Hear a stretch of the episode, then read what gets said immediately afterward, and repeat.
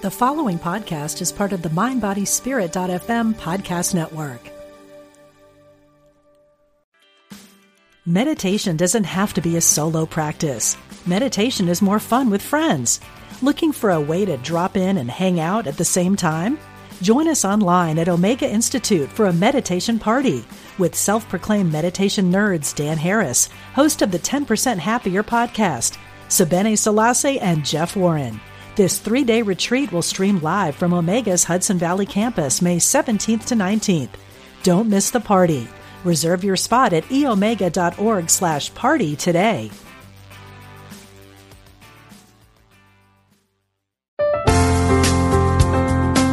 Exploring our oneness with spirit and each other. Unity Online Radio.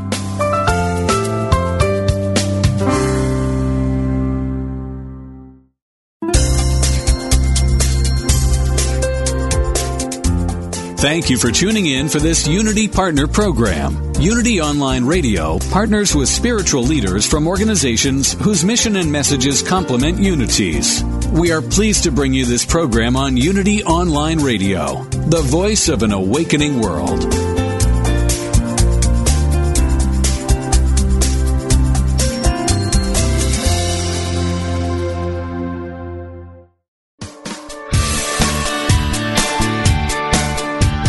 Welcome to Main Street Vegan with hosts Victoria and Adair Moran. Victoria is an author, inspirational speaker, and a certified holistic health counselor and vegan lifestyle coach.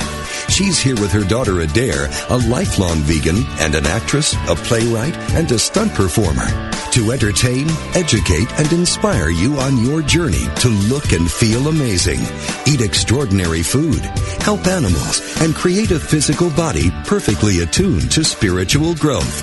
Now let's get this party started. Here are your hosts, Victoria and Adair.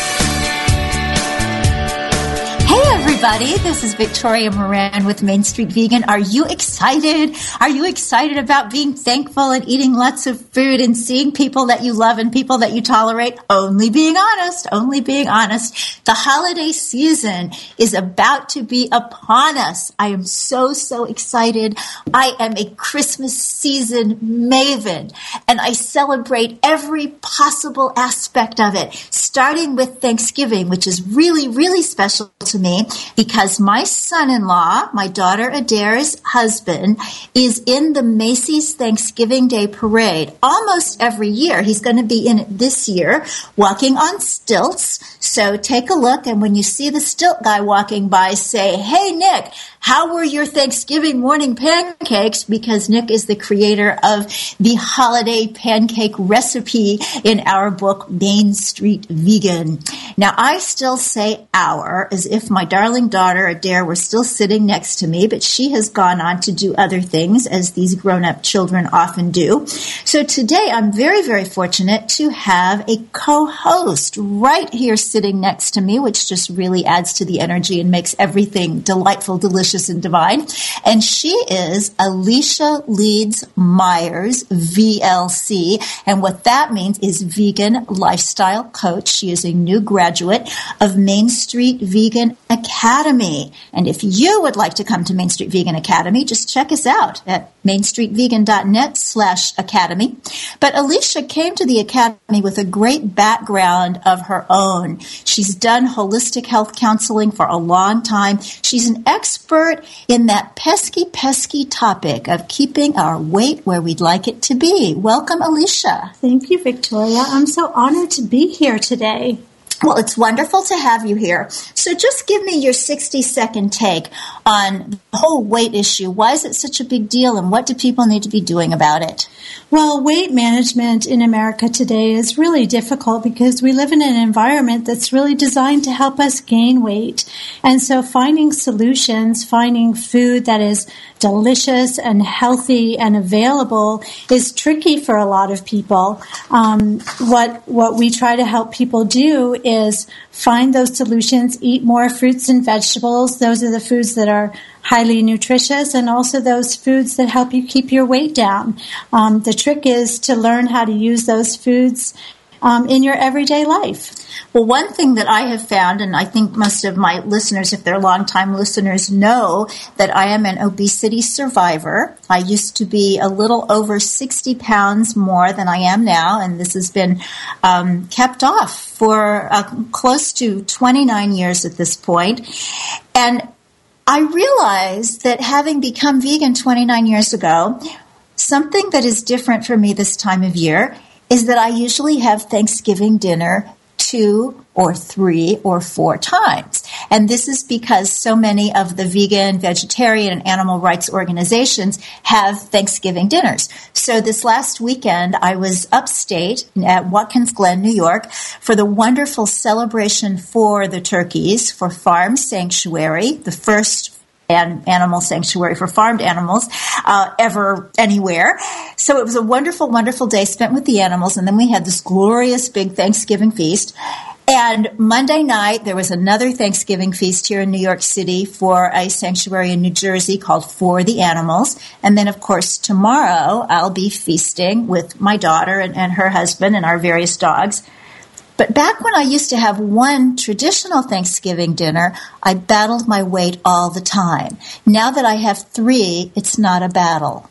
Mysterious? Well, not so mysterious actually, Victoria, because the great thing about vegetables and fruits is the more vegetables and fruits you eat, the easier it is to manage your weight. So when you're having a Thanksgiving feast that is plant based, you can eat three or four Thanksgiving feasts without having to worry about your weight. Isn't it wonderful? It's amazing. So before we got started today, our, our lovely engineer Jeff said, I want to know what vegans eat for Thanksgiving.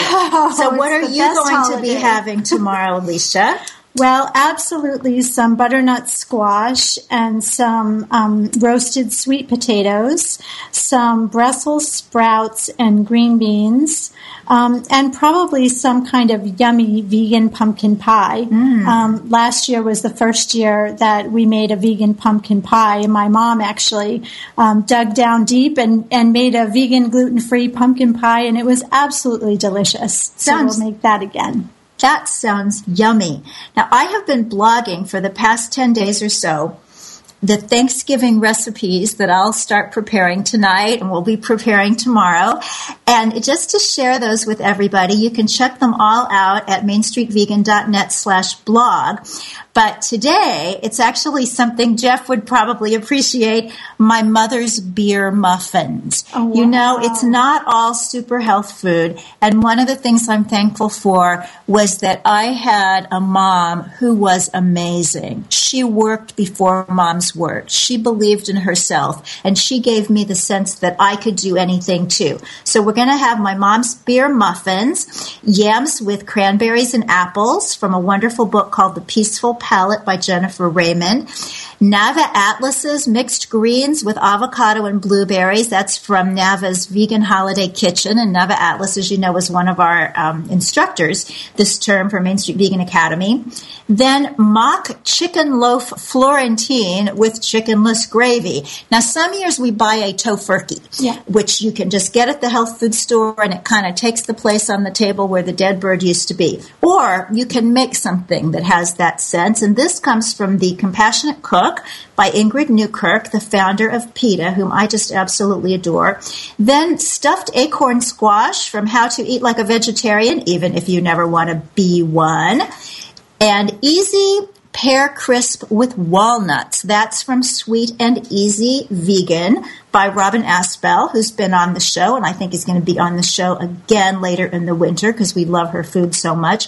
So it's basically all the stuff we used to eat, except nobody died. Yeah, and that makes it a lot easier to be thankful for all of the things that you have when you know that no one's had to suffer so that you could be enjoying the food that you're having. It's so, so true, especially when you get to know the turkeys. You can actually adopt a turkey at Farm Sanctuary or one of these other animal sanctuaries, and this is your adopted turkey child. So when you go to visit the sanctuary, you get to break the no bringing food rule. It's kind of like when you visit your kid at summer camp, you get to sneak in some extra treats. There was a woman at Farm Sanctuary this weekend who'd adopted a goat. And while all the rest of us just wanted to be feeding somebody, she had grapes she was feeding the goats. So you get some perks when you're an adoptive parent.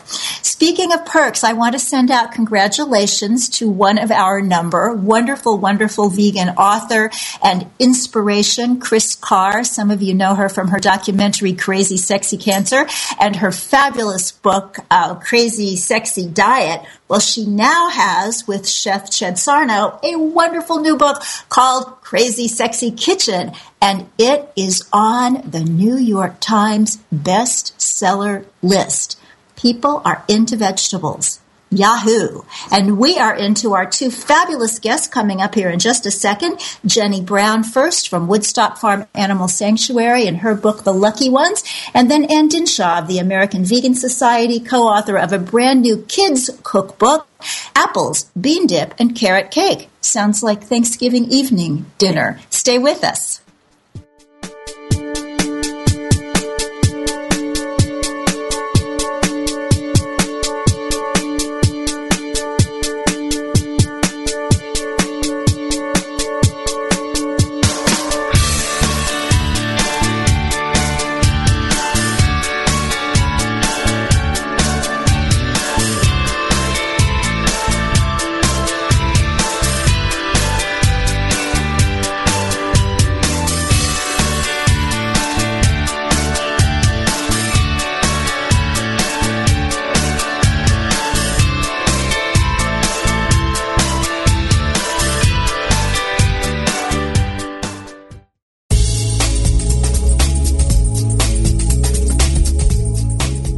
Takes you to power Unity Online Radio. If you'd like to make a positive difference in the world, you can by contributing to this global ministry. Unity Online Radio relies on listener support to broadcast the messages of unity to an awakening world.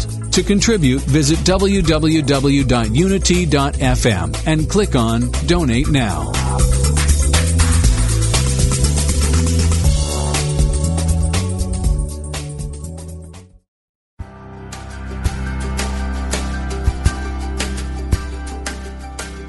Did you know that most of us operate on autopilot and don't even realize it?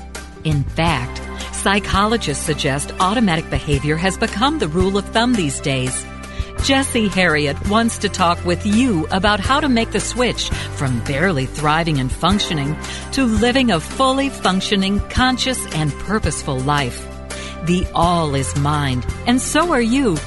Call in with your questions and comments for Jesse Live every Tuesday at 9 a.m. Central Time on Living on Purpose, where we blend psychology and ancient wisdom. Only on Unity Online Radio, the voice of an awakening world.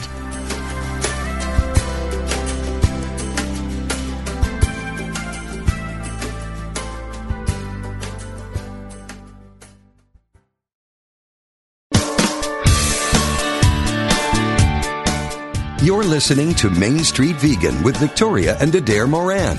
If you have questions or comments about today's topic or any other area of interest, we invite you to follow Victoria Moran on Twitter or email her at mainstreetvegan at unityonlineradio.org. Now, back to Main Street Vegan.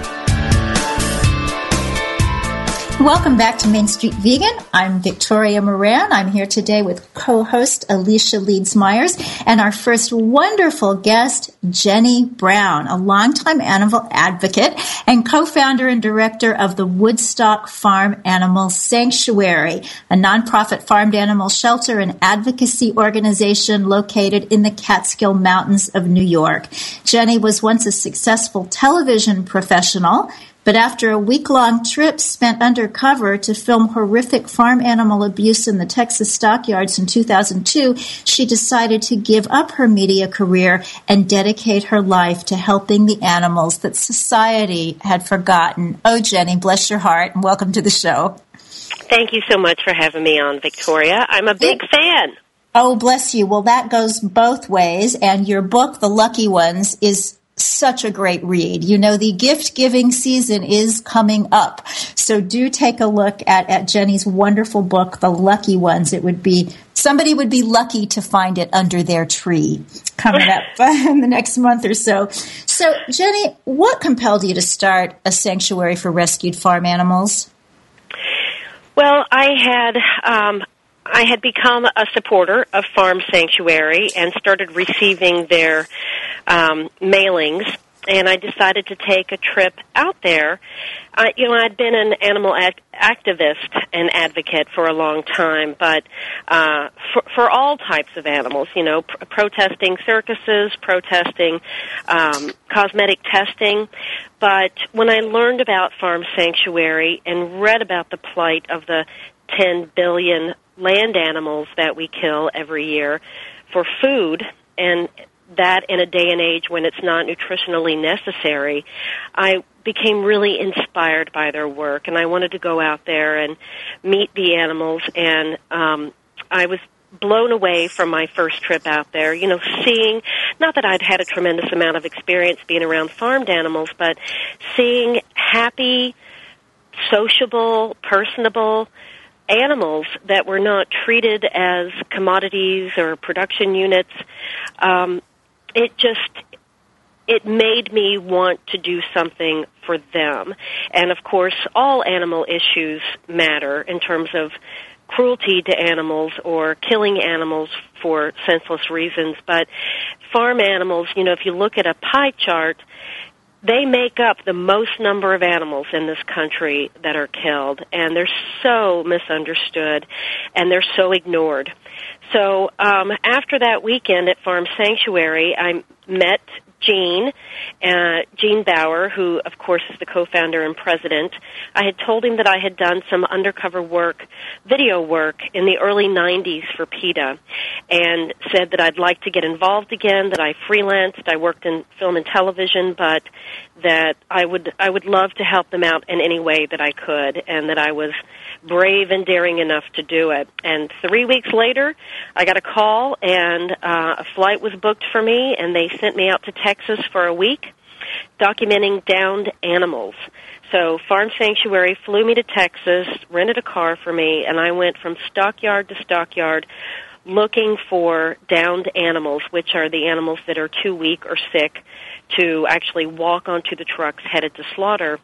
And um, and of course, as you well know, they're treated in um, deplorable ways in terms of how they get them onto the trucks and off the trucks at the slaughterhouses because an animal has to be alive when he or she reaches the kill floor. They cannot arrive dead at a slaughterhouse to be used for human consumption.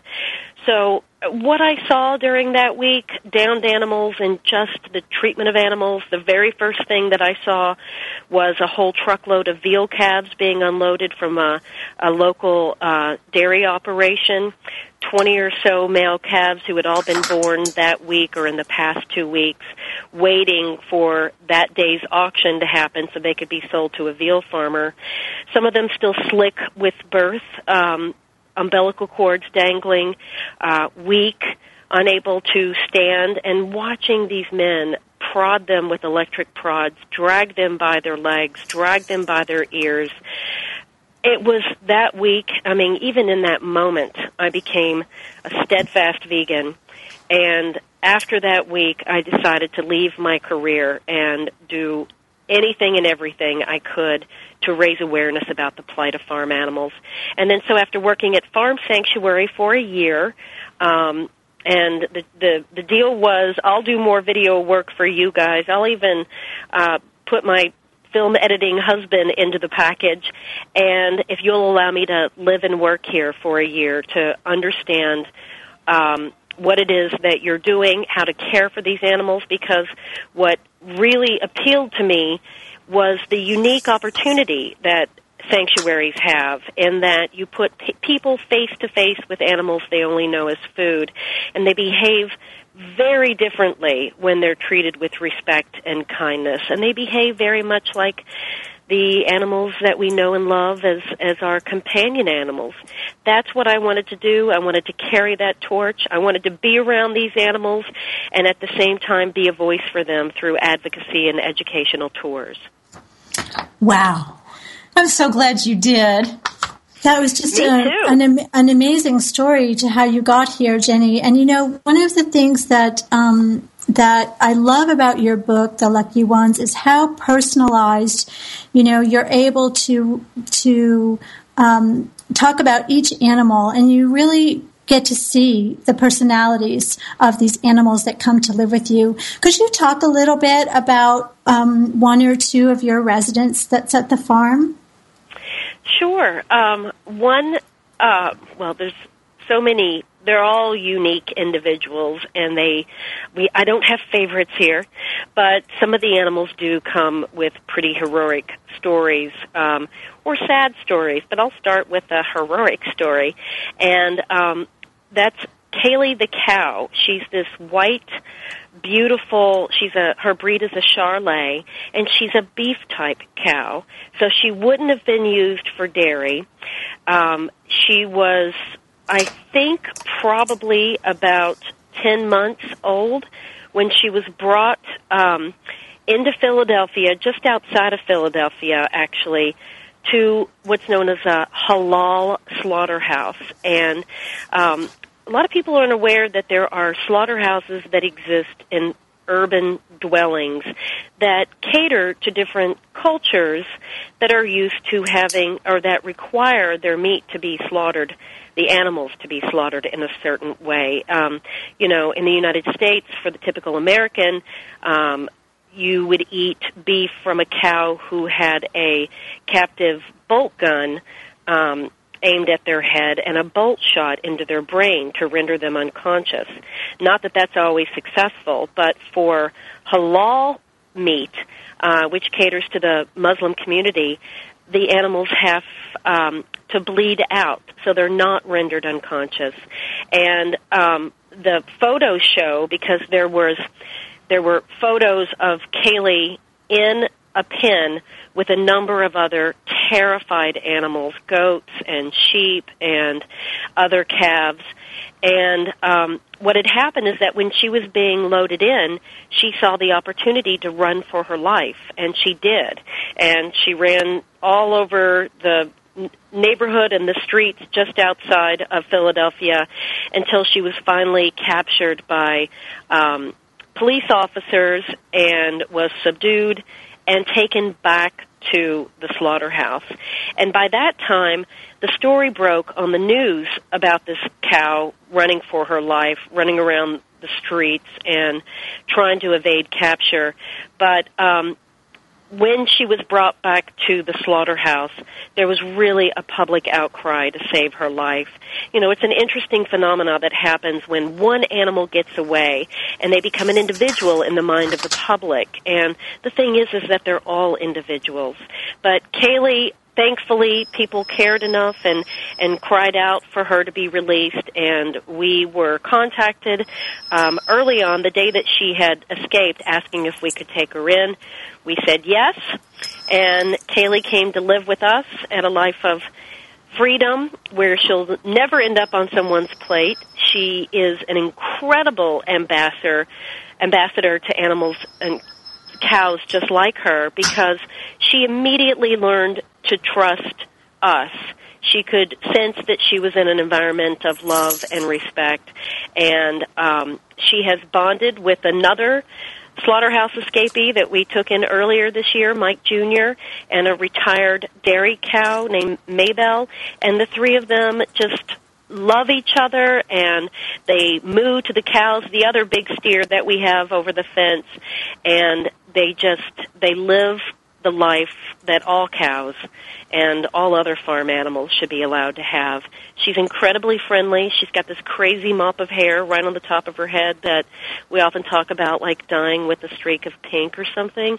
Um, but she is, she's just incredibly sweet. She's full of personality and she's loved by so many and we're so happy that she's here living with us and, and being the amazing uh, representative for her kind that she is. Wow. We're talking with Jenny Brown, author of The Lucky Ones, of My Passionate Fight for Farm Animals, a truly, truly beautiful book. It was just awarded Book of the Year in the 2012 VegNews Awards. You can also find out more about the Woodstock Farm Animal Sanctuary at woodstocksanctuary.org. They're on Twitter at Woodstock Farm. I'm on Twitter at Victoria underscore Moran. They always leave out the underscore on the voiceover. What's your Twitter, Alicia? I'm on Twitter at, at Elephant Belly. At Elephant Belly. Mm-hmm. How sweet. we should all learn to honor that a little bit more. So, Jenny, what can people do to support your work for farmed animals? Well, of course, we we invite people to come up and to visit with the animals. We're open to the public from April through October, uh, but you can come up anytime and volunteer. We're always in need of volunteers. Um, we like to joke and say, you know, the animals don't have opposable thumbs, so they rely on us to clean up their poo. Um, and, but there's a lot more to volunteering than just cleaning up poo.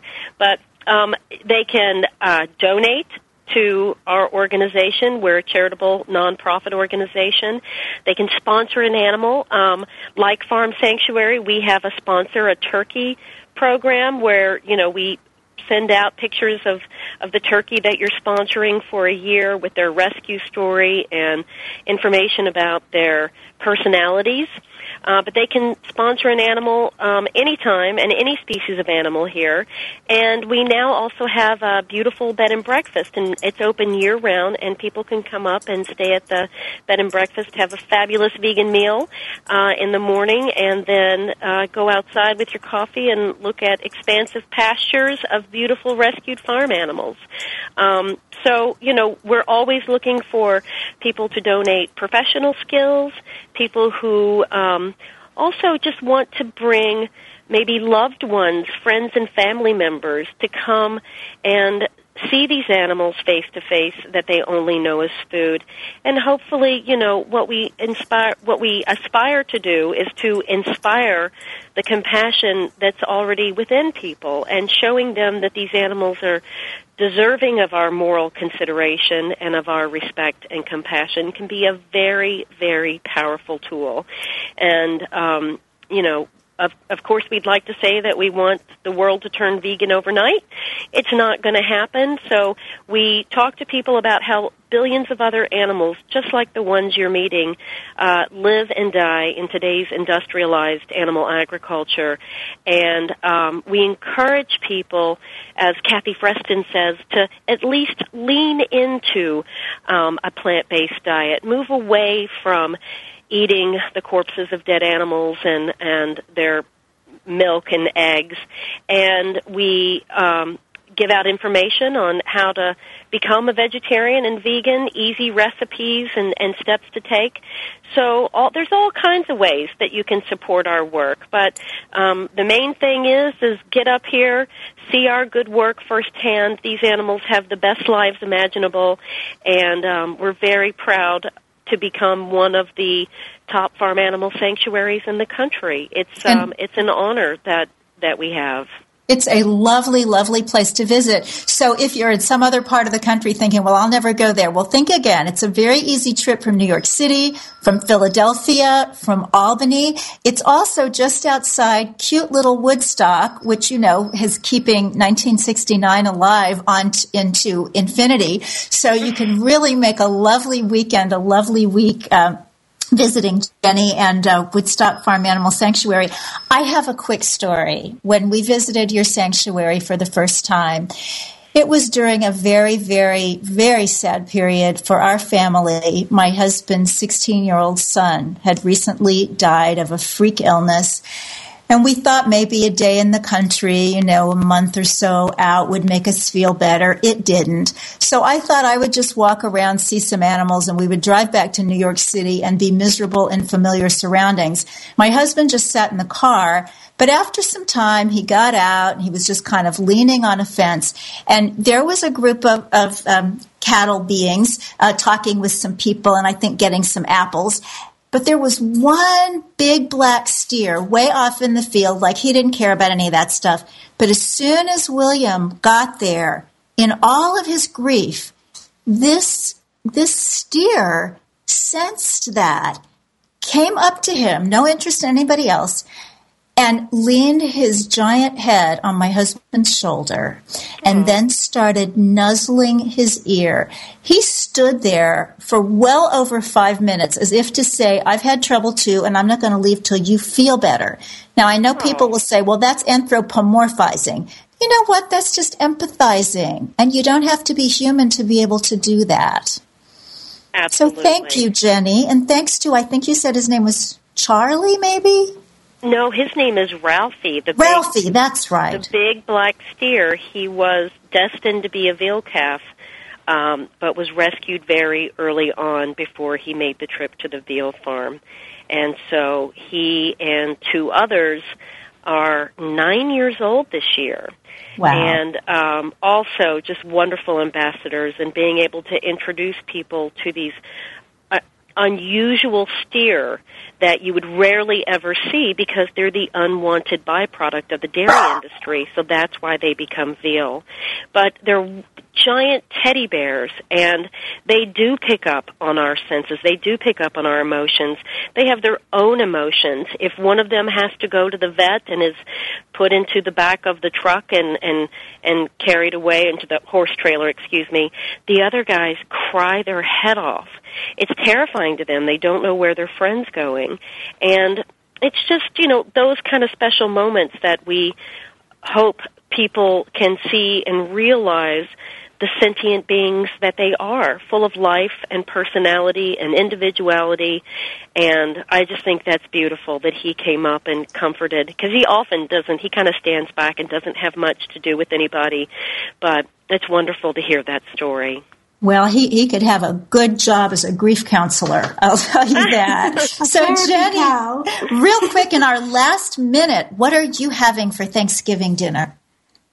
Well, I'm actually going over to a friend's house in town, um, and I'm not sure what the menu is, but she is, uh, she and her husband, Ria and Tom, are also vegans, and I'm sure they're gonna cook up a storm as Ria likes to do, and um, but we're personally here at the sanctuary, we're cutting up some cooked pumpkin and some cranberries and some bread, and we're going to go out and give the animals some special treats for Thanksgiving because we're thankful for them and we're thankful for having the opportunity to do the work that we do for them. Wow, and we're thankful for you, Jenny, and for Woodstock Farm Animal Sanctuary. Get the book, The Lucky Ones. Check out woodstocksanctuary.org and keep up the good work. All the best to you guys up there. Thank you so much, and you keep up the good work too. Thanks a lot. Okay, stay right. with us. We've got another great guest after these messages.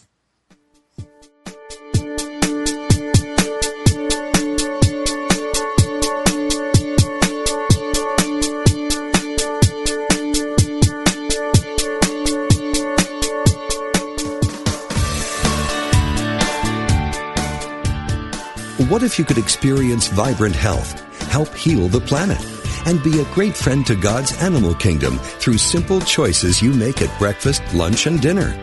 Authors Victoria and Adair Moran say you can do this easily, affordably, and deliciously in their new book, Main Street Vegan. Everything you need to know to eat healthfully and live compassionately in a real world. Loaded with practical tips, straightforward information, and fabulous recipes, Main Street Vegan will help you on your journey toward a plant-based diet. The perks include more energy, an easy way to keep your weight where you want it, feeling younger as you grow older, and maybe even a boost to your spiritual life. Purchase Main Street Vegan from BN.com Amazon.com, or your favorite bookseller.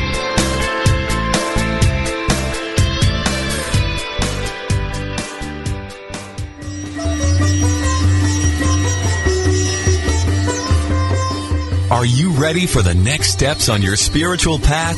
If you are, you won't want to miss the Yoga Hour, Living the Eternal Way, with Reverend Ellen Grace O'Brien from the Center for Spiritual Enlightenment in San Jose, California. Essential insights and practices from the ancient yoga science of self-realization show us how to live healthier, happier, more balanced lives. The benefits of spiritually conscious living start now. For a time-tested method to live with purpose and realize your infinite potential, tune in to the Yoga Hour, Living the Eternal Way with Reverend Ellen Grace O'Brien, every Thursday morning at 10 Central, 8 a.m. Pacific. Only on Unity FM, the voice of an awakening world.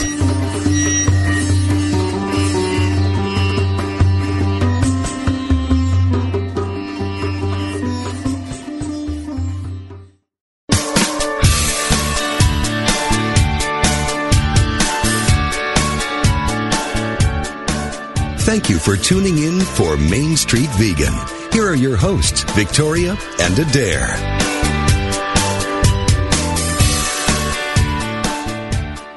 Hey everybody, welcome back to Main Street Vegan. I'm Victoria Moran here today with a new sidekick, Alicia Leeds Myers. Say hi. Hi everybody. and hello to our next guest, Anne Dinshah. Oh my goodness, I have known Anne Dinshah since she was but a wee toddler because her parents, Freya Dinshah and the late Jay Dinshah, probably the greatest mentor in my life, founded the American Vegan Society in 1960. I always think of that as the first season of Mad Men. Can you imagine? Well, Anne has grown up to be an absolutely beautiful, articulate, athletic vegan. She is a rowing coach and um, the mother of a lovely young young boy named Clint. And Anne, with her mother Freya, have come out with a hot off the presses and incredible cookbook for kids. It's called Apples, Bean Dip, and Carrot Cake. Kids, teach yourself to cook. And that's exactly what it does. And I'm recommending this book to adults, such as my husband, who don't know the first thing to do in a kitchen. This is really a coup, and congratulations on such a, an incredible and beautiful, beautifully illustrated book. Thank you. So, what gave you guys the idea to write a vegan cookbook for kids?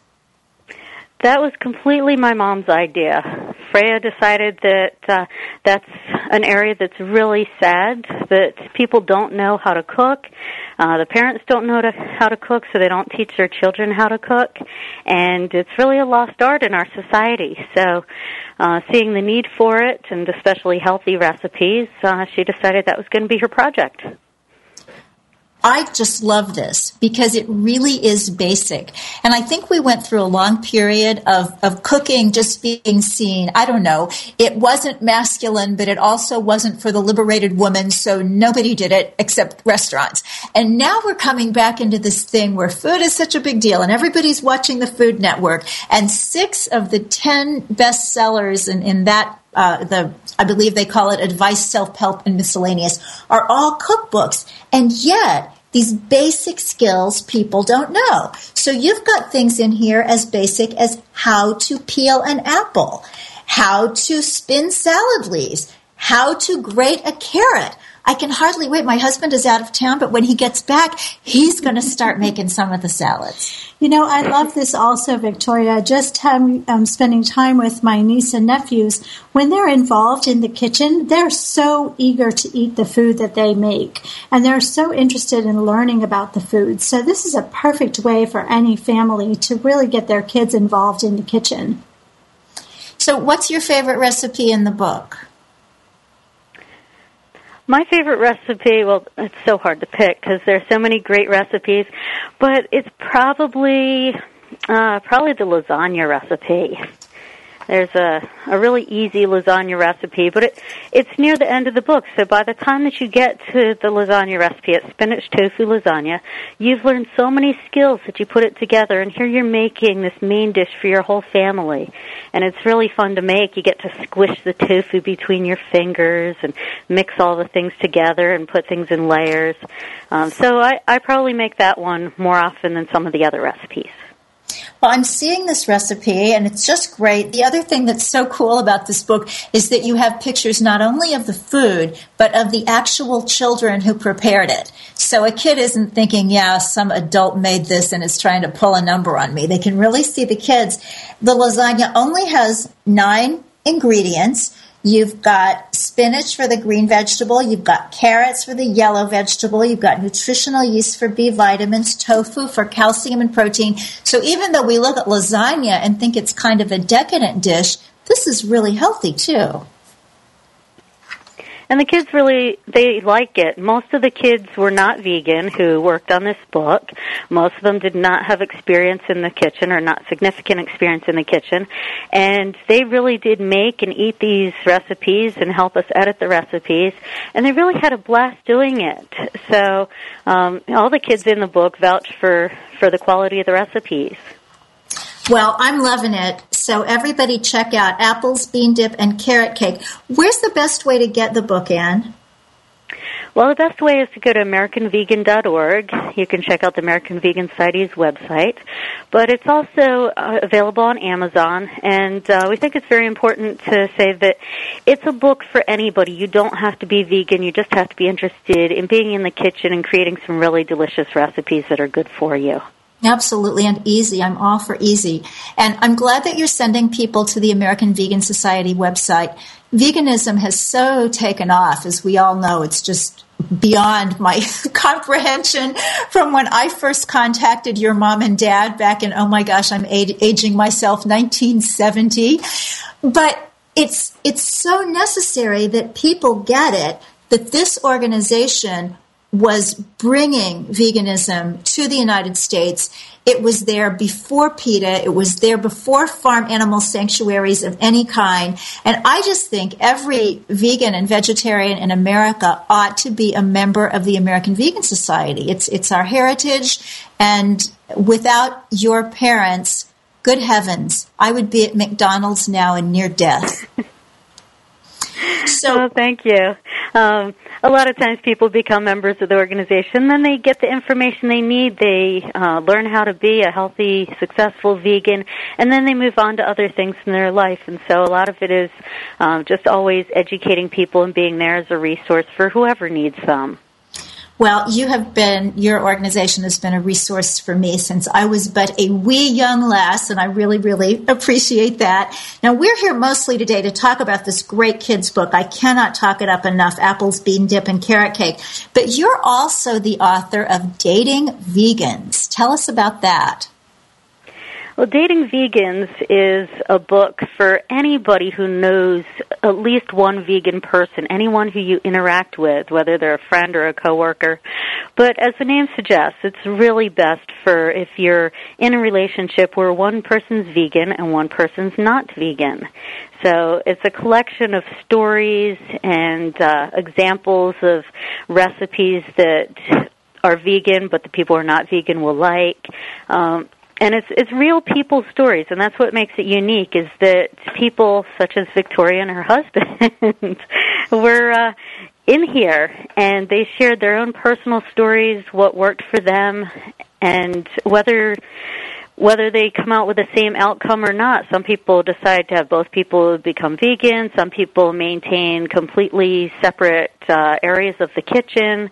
But everybody's got a different option of, of what they figure works because we never know who we're going to fall in love with. What a lovely attitude. Sure is. And what I love about your book um, is how you're really able to show the ways that people were able to focus in on other quality characteristics because I think sometimes, especially for new vegans, we get so passionate about living this lifestyle that oftentimes we may forget that other things have brought us to our loved one in the first place. Um, and you yourself identified, I think, 15 other top qualities of a man um, before uh, the vegan. I did, and I, I like to think that being vegan is very important to me. At the same time, there's so many other great qualities about the men that I've dated that I, I did identify 15 others before the word vegan, uh, and that doesn't mean that I would date someone who's antagonistic towards vegans.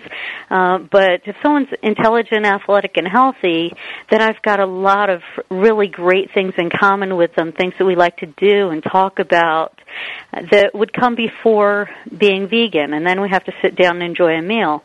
And I think if someone is intelligent, athletic, and healthy, then they're going to want to try some of my vegan foods, even if they're not completely vegan themselves. Uh, we can have a lot of fun together.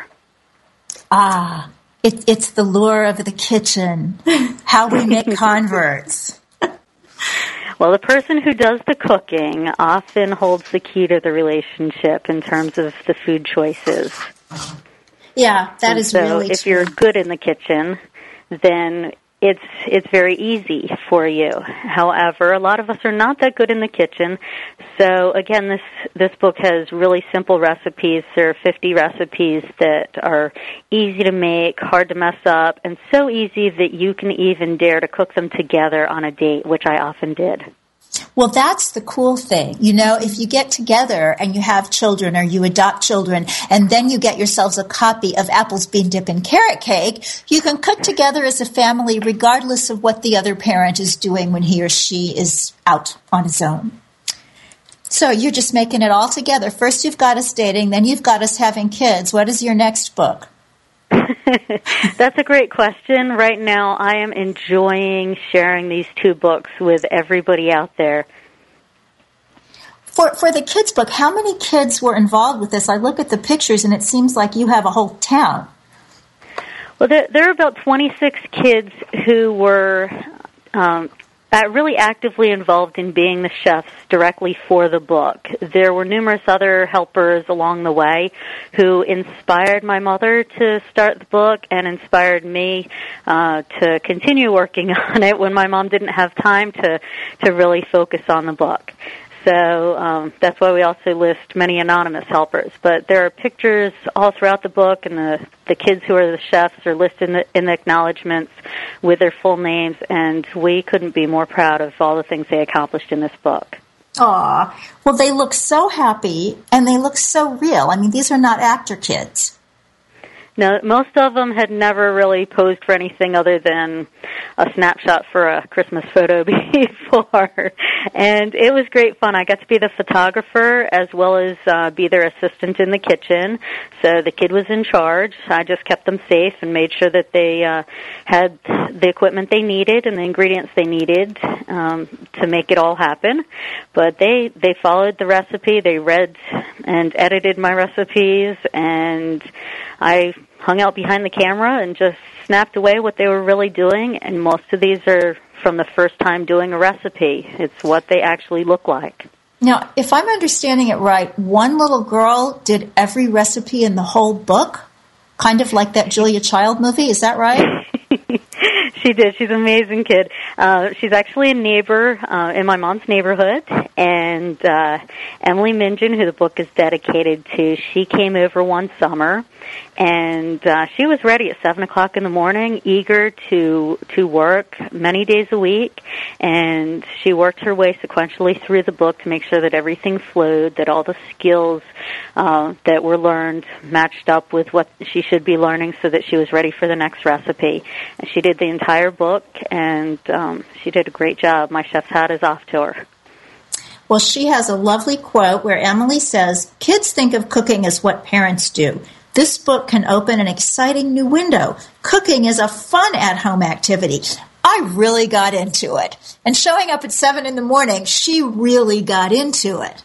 And, you know, I also love that, you know, looking at these pictures, you can see the kids are learning all kinds of fine motor skills as well as math and measuring and cutting. And, you know, it really is a whole educational process.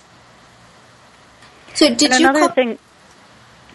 Go ahead, Anne. Sorry. Another thing that's really important is that uh, for the adults who get a chance to look through the book, they get reminded of how to do safe things in the kitchen. I know I'm guilty of chopping vegetables on top of a pot, like the pot's open and I just chop them in my hand. And how dangerous is that if a kid sees you doing that? And how often do we cut ourselves in the kitchen? So for kids to learn and see what's what's really safe is is one of the values of this book. That's a great point. That's a really great point. Did you make food with your mom growing up? I did. I, I didn't really have one of those play sets. I got to use the actual food and the actual kitchen equipment, and it was fun. And then I got to taste what it was. I don't really remember a time when I was not allowed to be in the kitchen. And so I'm passing that along to my child. He might be almost two, and uh, a lot of people would go, "What? He's in the kitchen?" Yeah, he loves to play with the water. He loves to scrub the potatoes. He he just loves to be a part of what I'm doing. I wish I had somebody here for tomorrow who was into scrubbing potatoes. I would take an almost two year old to help with that job. So, Anne, you're a lifelong vegan, and I know my daughter Adair is as well. And you guys just have a different take on this whole thing from those of us who are converts. What does it look like from where you sit? For me, it's very exciting. I grew up being a vegan kid. I didn't know many other vegan kids. I had a couple of relatives that were vegans, but there really weren't many. And now you go anywhere and people actually know what the word vegan means and people are happy to accommodate your your needs and there are very few people who don't know what the word vegan means. I think I, I dated a couple of them in my book, Dating Vegans, but it's such a common thing now that it, it's exciting. You can walk into any supermarket and there's things actually labeled vegan in there. And I'm not just talking in the produce aisle. Yeah, it we're a, an idea whose time has come. That is for darn sure. And the work of you and, and your folks has so much to do with it. Your mother's book, The Vegan Kitchen, is still a staple in my kitchen. There was a time when that was the only vegan cookbook that, as far as I knew, existed on the planet. And I'd still hold it up there against any of them. And now you've got apples, bean dip, and carrot cake. Fabulous for kids. You also have your book, Dating Vegan. So check both of those out at americanvegan.org, or you could also get the books on amazon.com. Now, and you're also the co-author with Maribeth Abrams of the Four Ingredient Vegan. That's another great book because four ingredients, that's about my limit.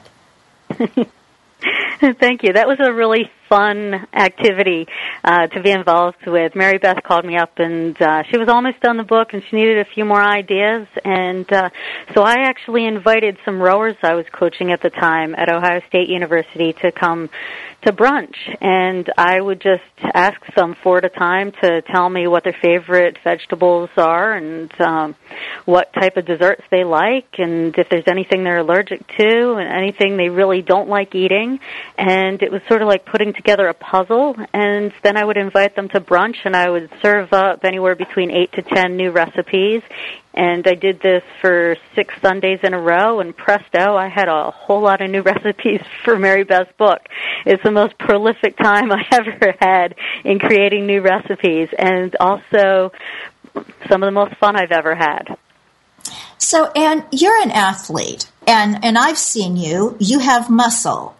You really have muscle. And a lot of people would say, oh, vegan, you know, I, I can't be vegan, you know, because I'm an athlete, whether they really are or not. So, what's your take on, on how athletes need to be eating a plant based diet? Well, I think it's healthier for everybody to be eating a plant based diet, and the animals appreciate it. However, the concerns about energy for being an athlete, you just really need to be smart about what you're eating and eat a variety of sources. You can't just become a junk food vegan or some other stupid idea, go on some wacky diet. A vegan diet is a very healthy, well-rounded diet when it's done properly. So if you're not sure what to do, buy a book about vegan nutrition or talk to somebody who is a good, healthy vegan person as a role model. Ah, bless you. Well, that's why we're training the vegan lifestyle coaches like exactly. Alicia. Exactly. Do you have a favorite go to recovery food, Anne? I like fruit. I, I right after a workout, I think that uh, a good, fresh, ripe peach in the middle of the summer is terrific. Uh, but I, I like to have a variety of food, so I, I don't want to just say, you know, that is my one thing, because then people would say, well, okay, that's all I need. Um, but generally, fruit gets into your system very quickly after a workout, and so I'll start with that, and then I'll branch into the heavier things, the grains and the beans and other vegetables as well. So, in our last minute, we're asking everybody today, what are you having for Thanksgiving dinner? Ah, it's Dinshah Thanksgiving, so it is a vegan potluck. There'll be at least 40 people here at my mom's house, and I really couldn't tell you exactly what it's going to be because it's a potluck. But everything is delicious. There's so many foods that we eat at about 2 o'clock in the afternoon, and then we have a whole separate meal of the desserts at 6 o'clock in the evening. Wow, a separate desserts meal sanctioned by the American Vegan Society. Life is good.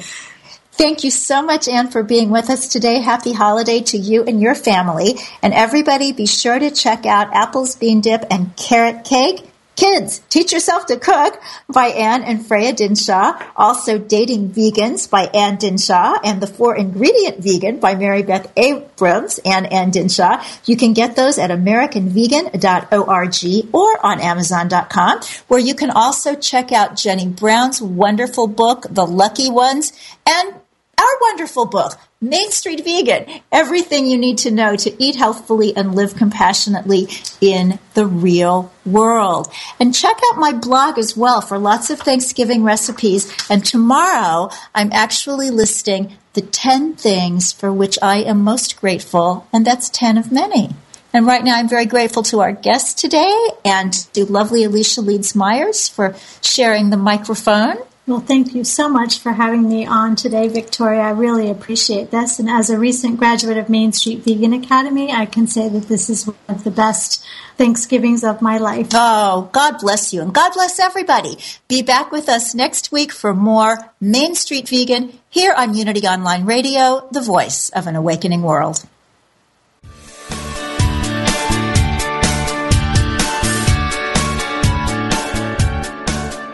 Thank you for listening to Main Street Vegan.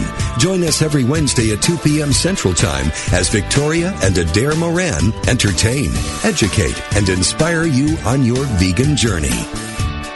This program is sponsored by Main Street Vegan. To learn more about Victoria and Adair, or to explore training with Main Street Vegan Academy as a vegan lifestyle coach, go to www.mainstreetvegan.net. That's www.mainstreetvegan.net.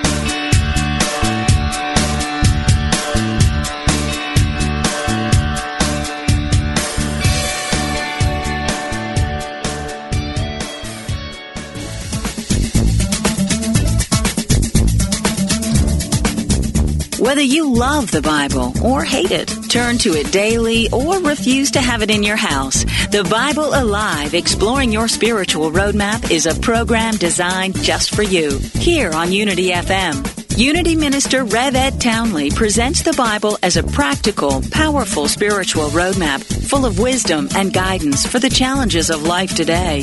A roadmap for your spiritual journey. Isn't that just what you are seeking? Join us every Wednesday at 3 p.m. Central Time, 4 p.m. Eastern for the Bible Alive, exploring your spiritual roadmap with Rev Ed Townley, only on Unity FM, the voice of an awakening world.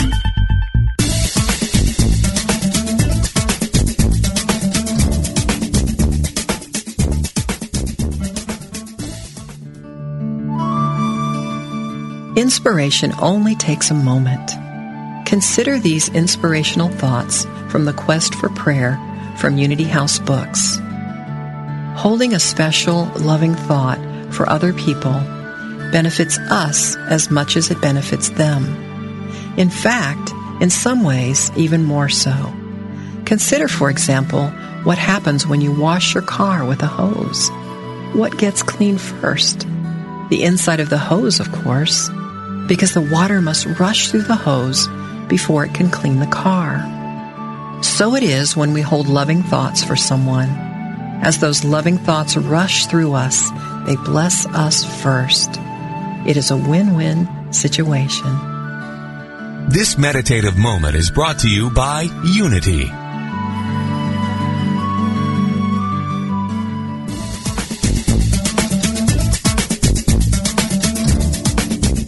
Whether you love the Bible or hate it, turn to it daily or refuse to have it in your house, The Bible Alive Exploring Your Spiritual Roadmap is a program designed just for you here on Unity FM. Unity Minister Rev Ed Townley presents the Bible as a practical, powerful spiritual roadmap full of wisdom and guidance for the challenges of life today. A roadmap for your spiritual journey. Isn't that just what you are seeking?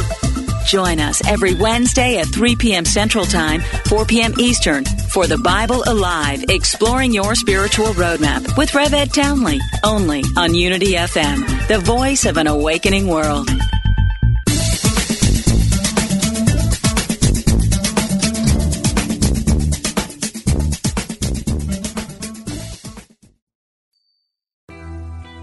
I'm Suzanne Giesemann, and if you've ever wondered about life after death or if it's possible to connect with a higher consciousness, I invite you to join me for my podcast, Messages of Hope. It's my mission to share with you that our loved ones who have passed are always with us and we are so very loved.